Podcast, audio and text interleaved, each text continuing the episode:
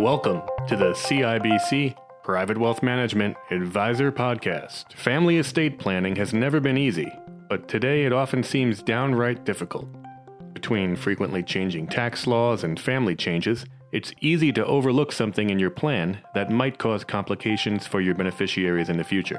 Senior wealth strategist Judy Sachs believes following a few simple rules can make estate planning much more practical and easier to handle. So, what's rule number one? According to Judy, regularly updating your estate plan is critical to making sure it works as it was intended. But is making regular updates more important today than it might have been in the past? What's very different today versus 10 years ago or 20 years ago is is that things keep moving and changing. And it's not only the family situations where, you know, especially with children that might have been 10 years old or are now 20 years old, but also tax laws are changing. Many many things are changing over time. You know, family situations, health issues, where people are living, and I think from a practical planning perspective, to avoid uh, people having to redo their plans every year or two or three, it's very important to try to be holistic and, and have a plan that hopefully can last for a number of years and survive through different family or tax changes.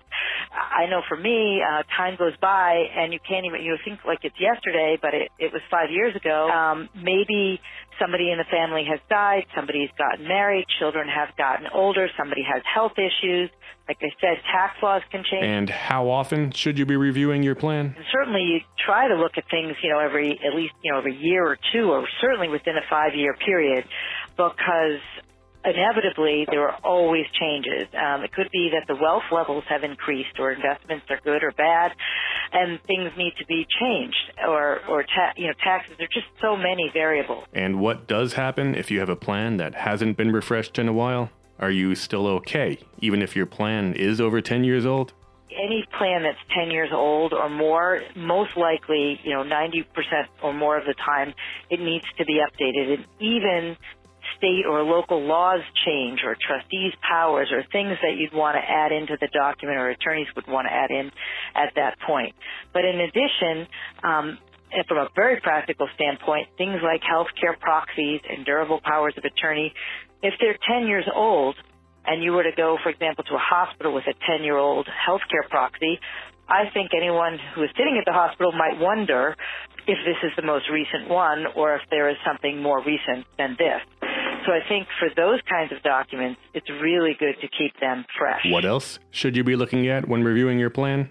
Senior wealth strategist Kathy Schnaubelt advises her clients to review the trustees named in their estate plans. I think it's always very important to know who you've designated in your documents to be trustees, to be your powers of attorney. If they're not family members, are they, are, and they're friends, are you still in contact with them? You know, has anyone passed away? Has anybody moved? I mean, sometimes with our powers of attorney, especially financial and medical powers of attorney, uh, geography is important. You know, if there's some type of emergency and someone lives in a different state, then um, you know that that person is not is not being served very well. And so it's it's important to review the the people that you've designated to handle your affairs in all of your legal documents. And if you're concerned updating your plan every few years instead of every 10 or more is going to be more costly, consider this.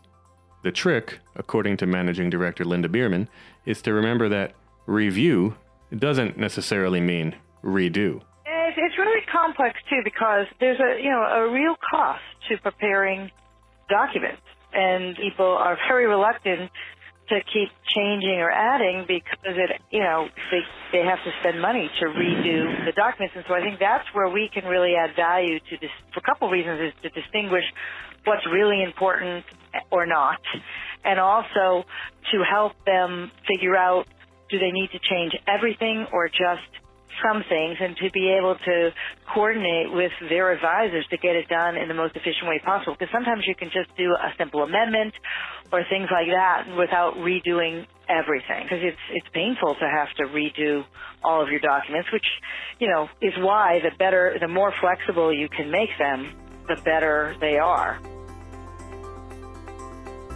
More on this and other topics in the latest edition of CIBC Private Wealth Management's Advisor. Find it on privatewealth.us.cibc.com. CIBC Private Wealth Management includes CIBC National Trust Company, CIBC Delaware Trust Company, and CIBC Private Wealth Advisors Incorporated, all of which are wholly owned subsidiaries of CIBC Private Wealth Group, LLC, and the Private Wealth Division of CIBC Bank USA. All of these entities are wholly owned subsidiaries of Canadian Imperial Bank of Commerce. This podcast is intended for informational purposes only, and the material presented should not be construed as an offer or recommendation to buy or sell any security. Contents expressed are current as of the date of this publication and may change without notice.